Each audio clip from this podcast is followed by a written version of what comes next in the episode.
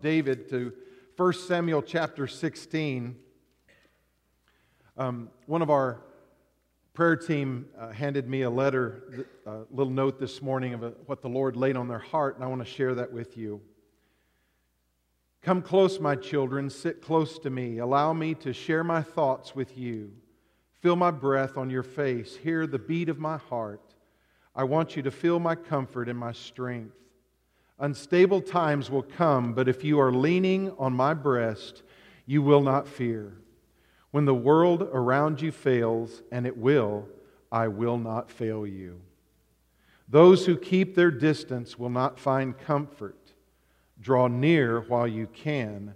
If you do, you will know how great my love and my comfort is. Amen. Let's go to the Lord this morning. Lord, I know that there are those here today that need your comfort. Lord, there are those here today that need to draw close to you. There are those here today that it appears to them that their world is just failing. And Lord, we thank you that you never fail. We welcome your presence here, your power to deal in our hearts and lives. We pray that your word would come alive today and just speak to each and every one of us. Lord, bless your word as it goes forth. Let it go forth in the demonstration of your Holy Spirit's power. And Lord, minister to each one. In Jesus' glorious name, amen. How many like David? Most of us like David. We like him for various reasons. Uh, a lot of men like him because he was a general, he was a warrior. We look and read it and we think, yeah, he's a man's man. A lot of us, or probably most of us, like David because even though he was a man after God's own heart, he wasn't perfect. And it encourages us that in our imperfection, we can still be people after God's own heart.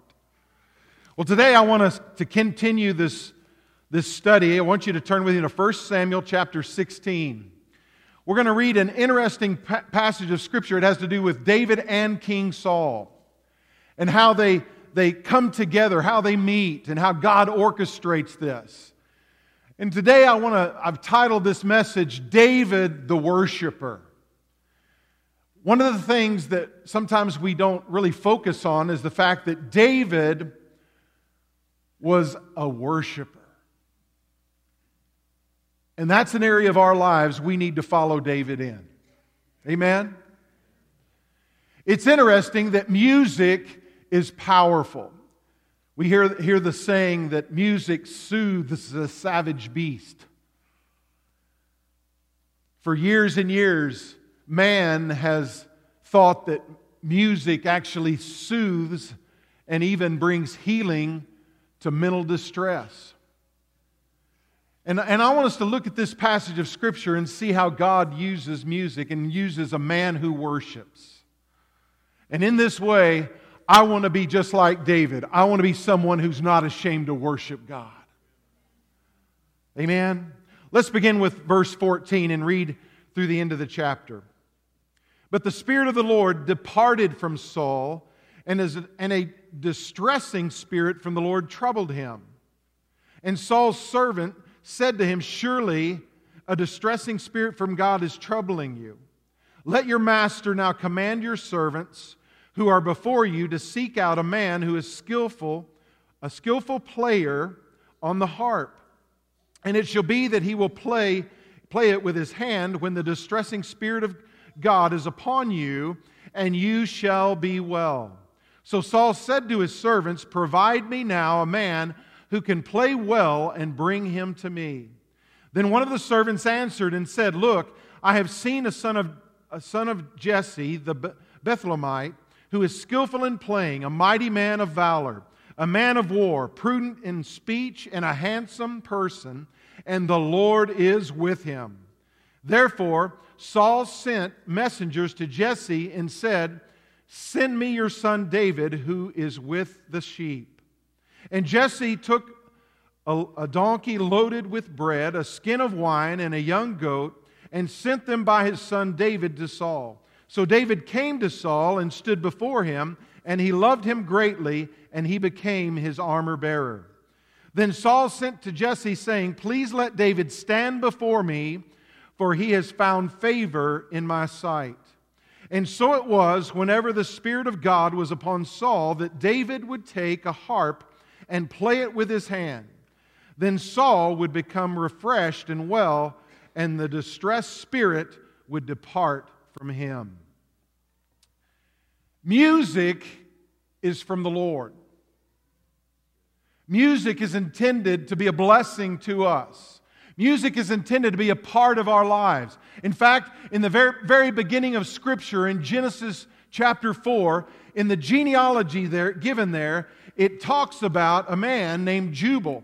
In verse 21 of Genesis 4, it says that he was the father of all those who played the harp and flute. Here it is in the beginning. This man was gifted with musical ability.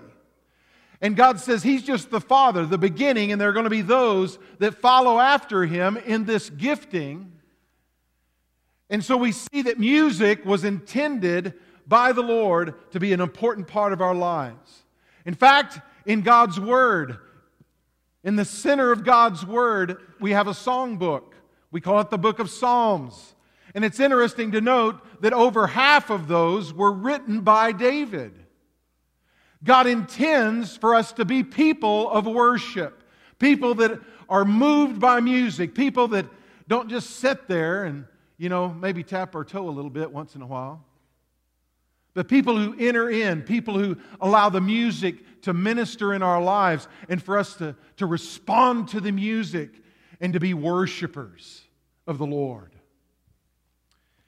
in our text in 1 Samuel verses 14 and 15. I want to I want to address something here that's, that's important. Look at verse 14 and 15 again. But the Spirit of the Lord departed from Saul, and a distressing spirit from the Lord troubled him. And Saul's servant said to him, Surely a distressing spirit from God is troubling you. Now, Saul was rebelling against God. This isn't a, a, an act where Saul made a, a mistake, he sinned, and that God's just beating him over the head. It's an, that what is taking place here is that Saul was saying, I can do this king thing. I can do it my way. I don't need you, God. And he was doing everything instead of God's way, his own way. He was rebelling, living a life determined in rebelling against God. And, and what happens? When, when, when that happens here, God says, Well, if that's really what you want, I'm going to let you see what it's like. So God lifts his hand of protection, removes his spirit, and the enemy comes in. He opened himself up to the enemy. Now, we need to understand as we read this that, that sometimes Christians read that and they think, oh my goodness, could that happen to me? And, and we allow fear to come upon us. And, and, church, I want to address that because we need to understand what Scripture says, both in the Old Covenant and under the New Covenant. In the Old co- Covenant, it was, was common for the Spirit of God to fall upon someone, to equip them, to enable them, but then later to uh, lift off of them. In the New Testament, Jesus tells the disciples, receive the Holy Spirit, and the way it's written in the Greek means they receive the Holy Spirit. He said, I'm going to dwell in you. And when in the new covenant, when we invite Christ into our life to make him Lord and Savior, the Spirit of the living God comes into our lives, comes into our spirit, and communes with us. Amen? And so we don't have to have fear that, that if we mess up, that, that all of a sudden God's Spirit's gone. And, and I want you to understand that. Now, now let's think about this for a minute. There's scriptures that, that speak to this. Listen to this in 2 Corinthians chapter 6 verse 15 and 16. I want you to understand the enemy can't come when Christ is in you, he can't come and knock on the door and say, "Hey, your time's up. I want to I want to take control for a while." Your heart or your spirit, the Bible talks about the heart and it's talking about the spirit, the core of, of who we are. And and we need to understand that our heart is not a timeshare condo. I'm serious. Amen? We need to understand. Now listen to this 2 Corinthians chapter 6, 15 and 16. Paul's speaking to the church and he says, What accord has Christ and Belial? Belial is another name for Satan. He's saying, What accord does Christ have with Satan? They don't have an accord. Amen? Or what part has a believer with an unbeliever, and what agreement has the temple of God with idols? For you are the temple of the living God, as God has said, I will dwell in them and walk among them. I will be their God, and they shall be my people. So we, we need to understand that we don't need to live in fear that Satan can come when we're living for Jesus, when he's living in our hearts and lives, and worry about Satan coming and taking control. Now, at the same time, we need to also understand that if, if we do sin, that it gives access to the enemy. If we believe his lie, he can have, have a, a holder in our lives. He's not going to possess us, he's not going to control our spirit, because greater is he who is in us than he who's in the world. Amen. So we don't we don't live in fear of him taking control, but if we open ourselves up, we can allow him to have a little hold in our life. In 2 Corinthians chapter 11 verse 3, Paul says, "But I fear lest somehow as the serpent deceived Eve by his craftiness, so your minds may be corrupted from the simplicity that is in Christ." Now, he's, say, he's speaking about this same thing. He's saying the devil wants to come and deceive you. If you listen to the lies of the enemy in your mind and you buy into those lies, you're giving him access into your life. You with me? That's why we need to know the Word. That's why we need, the Bible says, take every thought captive and make it subject unto Jesus. So when the enemy comes at you with a thought of lust or a thought of lying that you're no good, you're worthless, you'll never amount to anything, you don't receive that.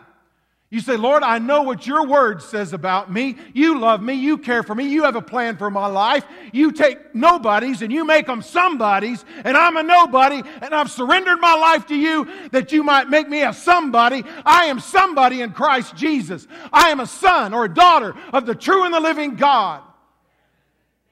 Amen. In Ephesians, this is an important verse. Ephesians chapter 4 verse 27. Ephesians 4:27, neither give place to the devil. Now the word in the Greek there means we can give place to the devil. And what it means in the Greek is a place to occupy. It's not our spirit, but it, we're a triune being, aren't we? Spirit, soul, and body. That's what Scripture says. But in the area of our soul, our mind, our will, and our emotions, or our flesh, the enemy can grab a hold if we allow him. If we buy into that lie. George, come help me today. I'm glad you're here. I love you, buddy. Say, George here is struggling in an area of his life. Maybe he's, he's had somebody in his life that years ago told him he would never amount to anything, that his life was worthless, that he was useless, that they didn't even want him around. And instead of knowing what God's word says about him, he buys into that lie. So, it, the battlefield of the mind, the soul. And so he begins to believe that. And because he believes that instead of believing God, he's opening up his life where the enemy can have a little hold in his life. Now, he's not totally controlled by the enemy, but the enemy will use this area that he's been given access to hinder George from doing all that God, God wants him to do. Right? The rest of him, lift your other arm. See, he, he can control that other arm. But if he goes to use this one, guess what? The enemy's here and he can, he can hinder him. Right? The enemy wants to have a little hold. That's why it's so important that every day we say, Lord, I submit myself therefore unto you. The whole body, all that I am, Lord, is yours. And I resist the devil. And the scripture says that he will flee from you. Amen? So instead of living life when, when George wants to go forward and do something great for God and the enemy's holding back, holding on as hard as he can, don't let me rip your shirt. Okay? And I've used this illustration over and over. I use it almost every couple of months. If you've been here very long, you know that. Why? Because it's true and we need to understand it. Amen? Now, we don't live in fear that Satan's going to come and totally possess George and, and totally control him and do, make him do everything that he wants to because Jesus is in his heart. Amen? That's the essence of who he is, the center of who he is. And he fellowships with Christ, and he has the power of the living God in his life. So Satan's not going to totally control him, but Satan can get a little foothold. The, the scriptures, thanks. Yep. The scripture says a, a place to occupy. The church, we, we don't need to live in fear. Throughout the scripture, God addresses that, that you don't need to live in fear. In Luke chapter 10, everybody ought to have this underlined in your Bible. If you underline things in your Bible. And it's okay. It's not, it's not blasphemy. I write in my Bible. I take notes. I study. But listen to this James chapter 10, verse 19. Jesus said, Behold, I give you authority to trample on serpents and scorpions. He's not telling us we're all going to be exterminators.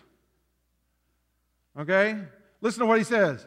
And over all the power of the enemy. Those are expressions he's talking about the demonic, serpents and scorpions. He says, I give you power over all the power of the enemy. Listen to that, church. Listen to that little word A L L. All all, all. Satan only has power where we surrender it to him. Through believing his lies or through sinning and not letting God deal with our hearts and repent and cleanse us. He is under your feet. That's where God brings him when we live for him.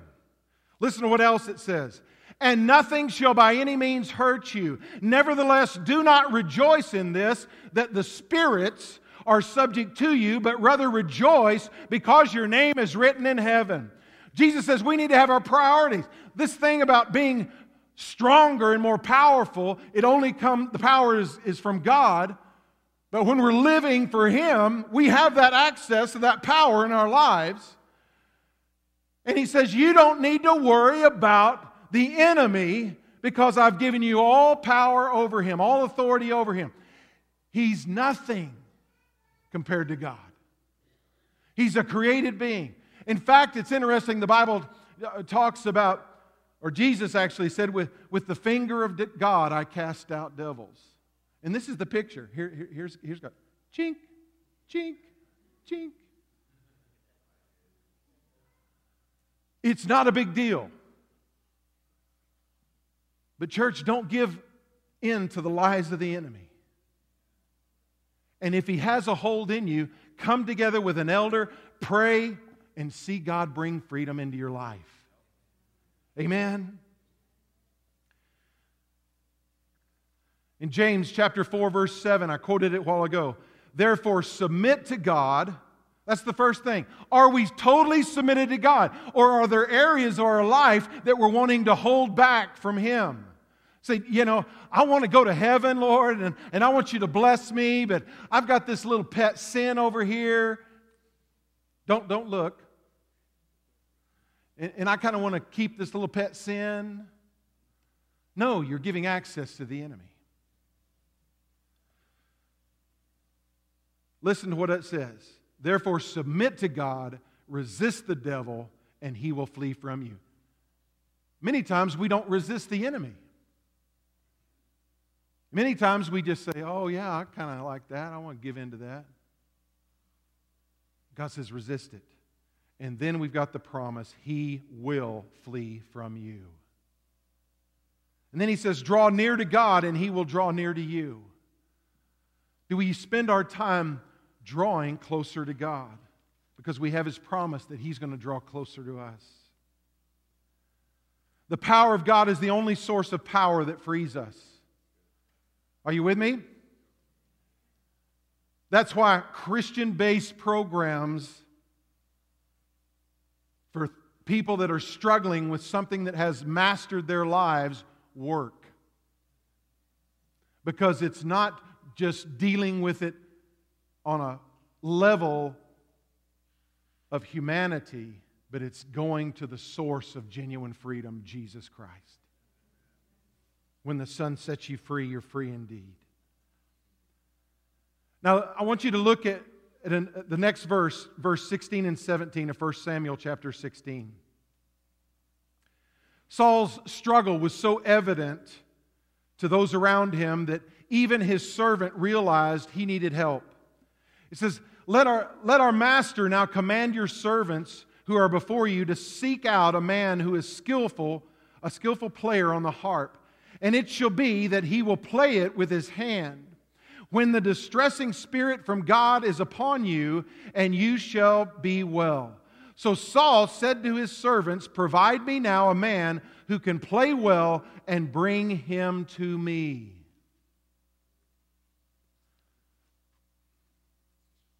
It's interesting how God uses music and the, the, the thought that was even there in ancient times that music soothes the soul. God uses that to bring Saul and David together and to minister to Saul.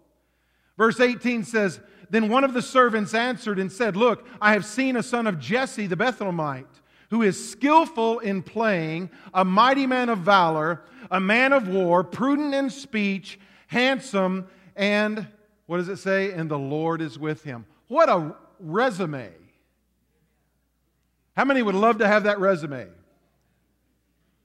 I love that. Skillful in playing. Not all of us are gifted in music, but if you are gifted in music, use that gift for the Lord. Amen? It says he, not only was he a skillful musician, but he was a mighty man of valor. He was courageous, and he was a man of war. He, he was a warrior. Now, sometimes we get this idea that a, that a real warrior, a real man, a real man's man, isn't going to really, he's not going to play music. He's not going to write songs. He's not going to write poetry says here that he was also prudent in speech. He controlled his tongue. He knew when to speak and when not to speak. I like that. How many have ever said something that got you kind of in trouble? It also says he's handsome. I wish I, I was, I just said, Lord, I wish I was handsome too. I'd like that. But of all these things that in David's resume, notice it says, and the Lord was with him. Amen. In your resume, every one of us can have that in our resume. The Lord is with us. And that's the greatest thing that you can ever have in your resume. I love that. Lord, I want to be a man like that. I, I want to be a man that David was still compassionate. He was still uh, compassionate and loving and kind. He knew when to hold his tongue, but he was still a man that was a man of war when he needed to be. He was a man of courage when he needed to be. And most of all, he was a man that said, Lord, I want to be with you. I want to be with you. Now, notice David was playing his harp in the fields of Judea.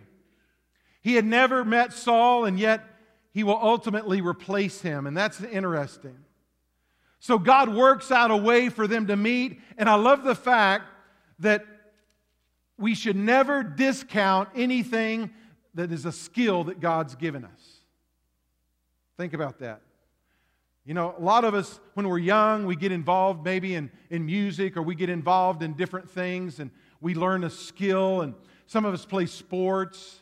And then later on, we get married and adult life, and we're thinking, you know, think of all the hours I wasted learning that.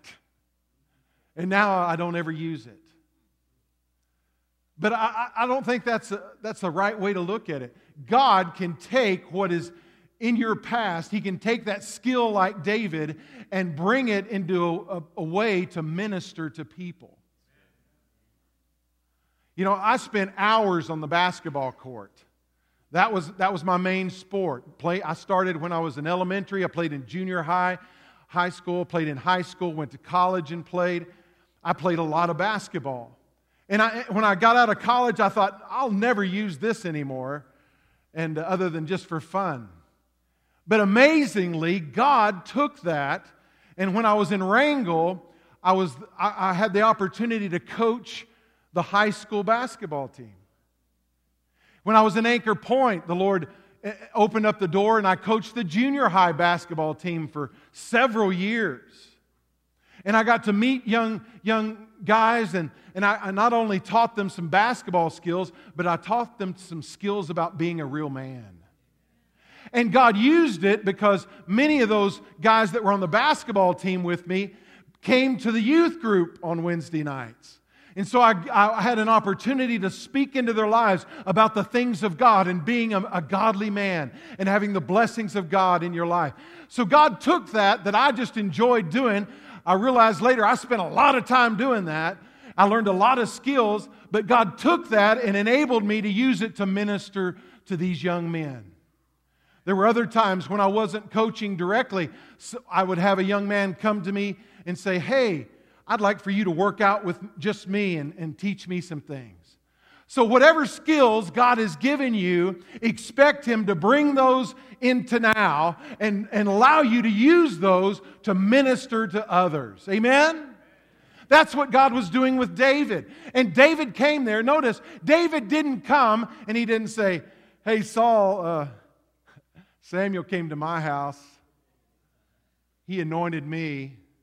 I'm your replacement.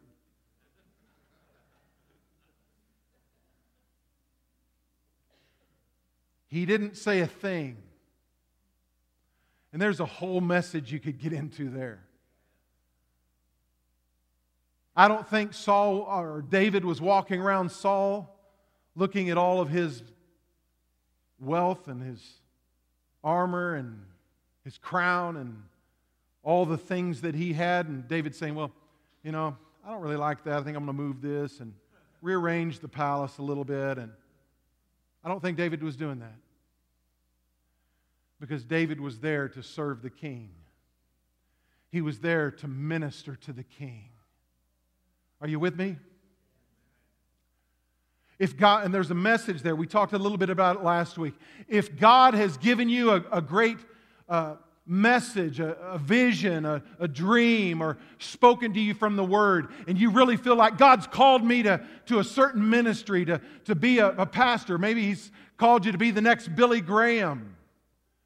Guess what? David went back with the sheep's, with sheep's, the sheep in Judah, right? His dad didn't start treating him any different his dad said, You still have a job to do. Get out there in the field, take care of the sheep. And God was molding him and making him into the man of God that he needed to be.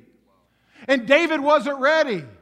And so many times I see young men and women that, that will mess their lives up because they think, oh, God's called me to, to be the next Billy Graham. And so they start strutting around like, you know, I'm somebody. And God still wants to work on them. He still wants them to be with the sheep out in the field and to do their very best and allow Him to work in their lives. Others don't even enter into any kind of ministry because they think, one day I'm going to be somebody. I'm going to be a TV evangelist.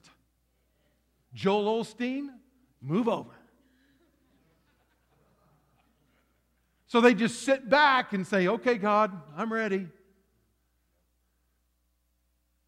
In church, we need to be out in the field taking care of business until God's time comes.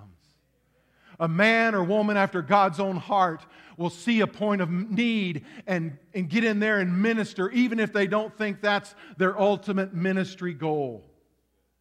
When Melinda and I, I knew that God had called me to be a senior pastor uh, very early in my call. I knew that's what He was calling me to do. and, and there was no doubt in my mind. But at the local church, what did I do? Melinda and I started helping with the children, we helped with the youth, we did whatever we could to minister. And then one day, years later, God opened the door, and all of a sudden I realized, wow, I'm the senior pastor. God help me. And so David wasn't presumptuous about what God had spoken to him. He was willing to minister to the king. In verse 21 says, So David came to Saul and stood before him, and he loved him greatly, and he became his armor bearer. That was a special position. An armor bearer was someone who would hold the, the armor, the, the weapons of the king as they would go into battle. But he was more than that. He was someone who would fight alongside of the king, who would help protect the king, who would watch the king's backside for enemies trying to come around. He was there to help him fight and win. And David, even though he knew he would be king one day, it was ordained by God. It was going to take place. He wasn't looking into the future to that day. He was fighting along Saul until God brought it to pass, and he was his armor bearer. That'll preach. Amen. Do we have armor bearers today? You betcha. If you're elected as a deacon or a board member or a Sunday school teacher, if you're in leadership in the church, you should be an armor bearer to those that you're working with that are above you. And you should also have your own armor bearers that are there alongside to fight with you. Amen. There's a whole nother message there, but we don't have time for it. Look at verse 22. Then Saul sent Jesse, saying, Please let David stand before me, for he has found favor in my sight. I love that. Saul loved David. He had favor in his sight. He wanted him right there all the time. Verse 23 tells us why. And so it was whenever the Spirit of God was upon Saul that David would take a harp and play it with his hand. Then Saul would become refreshed and well, and the distressing spirit would depart from him. We're not told, but it's, it's interesting to think about this. David would come and begin to play. David, we know, was a worshiper. And I just wonder, as, if, as David was playing, if he didn't begin to sing and worship. And I'm wondering if Saul didn't try to join in. I'm wondering if David didn't come in and say, O king, I've written a new song of praise for the Lord. Would you let me teach it to you that we can sing it together? We don't know, but we do know that the presence of God was there on David, in David's life. And as he began to minister, that Saul received refreshing. He received a blessing. David's presence and his praise and worship ministered to Saul. Look at verse, or no, let, me, let me share this with you. You don't need to look this up. David's heart was a heart of worship. Like we said earlier, he, he wrote over half of the Psalms. Listen to this one. In Psalm 34, David, verse 1, David says, I will bless the Lord at all times. That's a tough one. When you're having a bad day, when you're having a fight or a spat, or when you're, when you're just down and discouraged, when things aren't going right, do you still praise the Lord at all times? And then he says, his praise shall continually be in my mouth. My soul shall make its boast in the Lord. The humble shall hear of it and be glad. Oh, magnify the Lord with me and let us exalt his name together. I love that. David had experienced the power of God through worship. He, he understood it, and he is encouraging everyone to join him and say, Let's exalt the Lord together. Will you join me? Let's magnify the name of our King and our Savior and our Lord. Amen. when praise and worship is, is loosed by an individual or by a group, there's a tremendous amount of spiritual power available. Psalm 22 and verse 3 teaches us that God inhabits the praises of Israel or the praises of his people. And the word there is, is interesting. In the, in the context of a king, it means that God is enthroned in our praises. And I've talked about this time and time again, but we, there's new people here. You need to grasp this. This is good stuff. When you're struggling, when you're in a battle, when you're in a fight with the enemy, praise and worship is powerful. God's word declares that when we just openly begin to praise him, that we are enthroning the Lord in our situation. A king has a kingdom, he rules the kingdom. Throne speaks of the rule of God. In other words, we're welcoming the rule of God to overrule whatever battle we're in, whatever situation we're in. We're welcoming the rule of God to come and to overrule the enemy. Are you with me? So your praise is powerful. David understood this, and he's inviting everyone to join him. Come and magnify the Lord with me. Begin to praise Him and worship Him and welcome His kingdom rule to come and overrule the circumstances that you're battling. It's powerful, church. It works. And David is encouraging, come join me in this. Now, the word that, that's there that translate inhabits means enthroned in the, in the sense of a king. It means to be seated. And that's what we're doing. God is ready to manifest his kingdom power in our lives in, a, in the appropriate way for whatever situation we face. Now, notice the word refreshed. It says that King Saul was refreshed. The word refreshed there means to be wide, to be spacious, to give space to, as to bring relief. And the picture there is that this evil spirit had come upon him and was smothering him, just oppressing him, smothering him, so much that he was so discouraged, so depressed, he couldn't hardly breathe. And, and, and that as David begins to play and begins to worship the Lord, all of a sudden, that oppression is pushed back. And he begins to be able to catch his breath and receive refreshing and relief. It's interesting, everybody knows Martin Luther, the great reformer.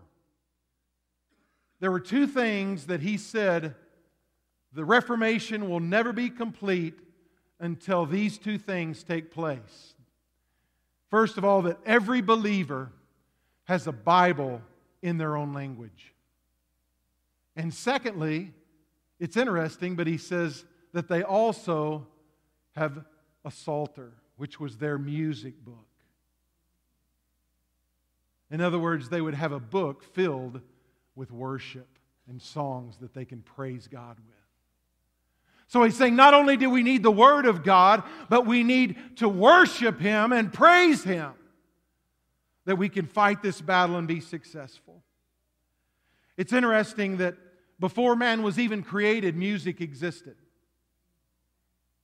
Listen to this. You know, in Job, it's considered by most scholars to be the most ancient of the books of the Bible. In Job 38 and verse 7, it says, When the morning stars sang together and all the sons of God shouted for joy. Now, Bible scholars have studied that and, and, and, and they think, well, somehow the stars must have sang praise to God or made music. And, and then others say, no, that morning stars is a reference to the angels.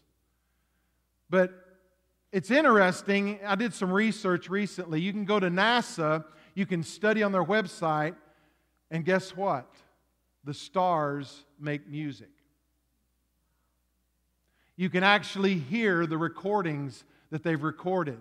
Now, we know that, that uh, uh, space is virtually a vacuum, and it, but it doesn't mean that sound isn't in space. Sound still exists in the form of electromagnetic vibrations and can be detected using specially designed instruments developed by NASA.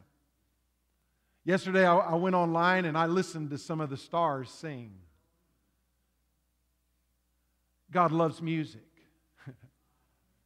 it doesn't matter if, if you like classical or southern gospel, it doesn't matter what style you like, music moves us. Music is intended by God to minister to us and to be something that we use to exalt His name.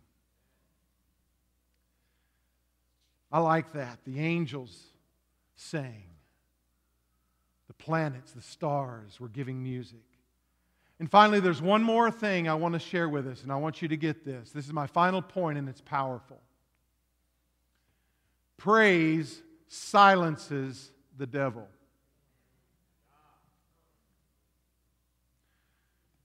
There's more than one reference we could go to, but I'm going to give you Psalm verse 8, verse 1 and 2. O Lord, our Lord, how excellent is your name in all the earth, who have set your glory above the heavens. Out of the mouth of babes and nursing infants, you have ordained strength. Because of your enemies, that you may silence the enemy and the avenger. Now, Jesus quotes this in Matthew chapter 21 and verse 16. But he quotes it in a way that makes it a little more understanding for us.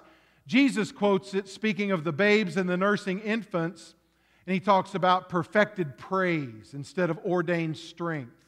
He says perfected praise. And what I want, want you to see is the babes and nursing infants are the weakest among us, the most vulnerable among us. Amen?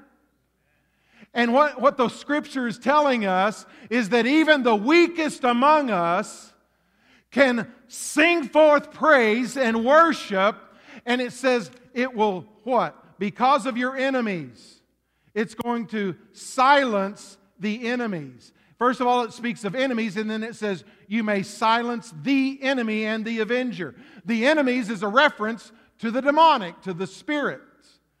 And if you, if you think, Oh, that, who, nobody believes in demons, Jesus did. I've heard people say, Well, he was just catering to the superstitious beliefs of the day. No, he was going and dealing with them and casting them out. They're fallen angels who followed Satan, who rebelled with Satan against God, and they still exist. The Bible says there's one third of them followed Satan. That means God's got two thirds, and besides that, God can just create as many as he wants. Satan can't. So we're not worried about it. And in this passage, God's telling us that the weakest among us have this authority, have this power, that when we begin to praise and worship God, as it comes forth, it's going to silence the enemies. It's going to silence the enemy, Satan himself. If you want, in other words, if you want to tell the devil to shut up, start praising God. Start worshiping God. Be a worshiper. Will you stand with me?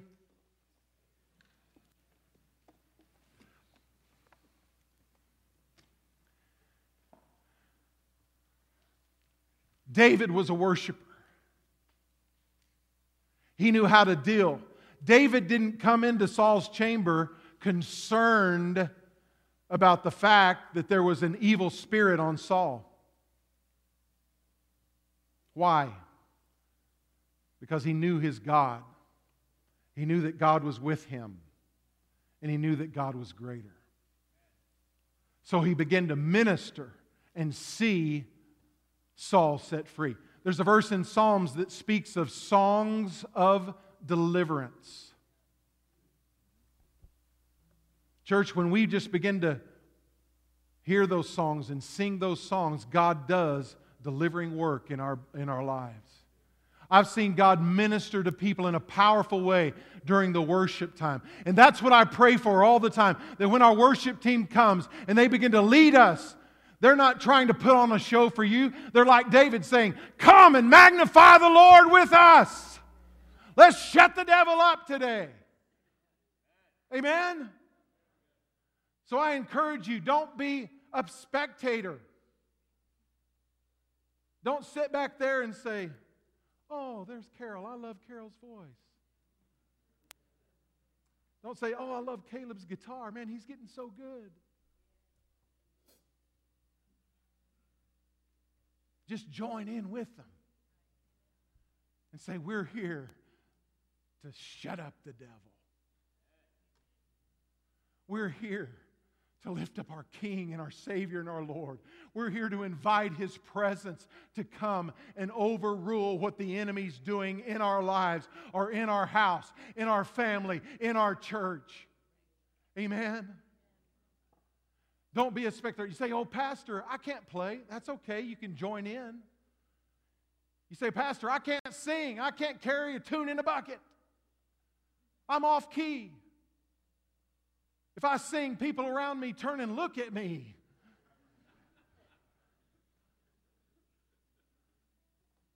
You can still make a joyful noise unto the Lord. Just don't make it too loud. But join in, church. Say, Lord, I'm going to be like David. I'm going to be a warrior for you. I'm going to be a, a person that is not ashamed to worship the King of Kings and the Lord of Lords. I'm going to sing and praise and worship you. I want to invite the prayer team to come. Some will come forward this morning and some will be around the back of the auditorium. But we want to pray with you. We want to agree with you today. Whatever you're struggling with today, or if you want to stand in an agreement for someone else, God's word tells us to be intercessors, to stand in the gap for others who need prayer. If you have someone that's on your heart today and you want to come and agree for them, whatever they're facing, feel free to do that. But if you don't have a prayer need today, then I want you to join the worship team. And not be worried about anything else, but have your eyes on Jesus. Have your focus on Him saying, Lord, I'm going to be a worshiper. Lord, I submit myself, therefore, unto you. I resist the devil, and according to your word, he's going to flee from me. Amen. We don't want even those little holes in our lives. Amen. We want to live in freedom. And I encounter people all the time. I have throughout my ministry that come and say, Pastor, I love Jesus. I've invited him in my heart and life. I know I'm saved, but there's an area of my life that I'm still struggling with.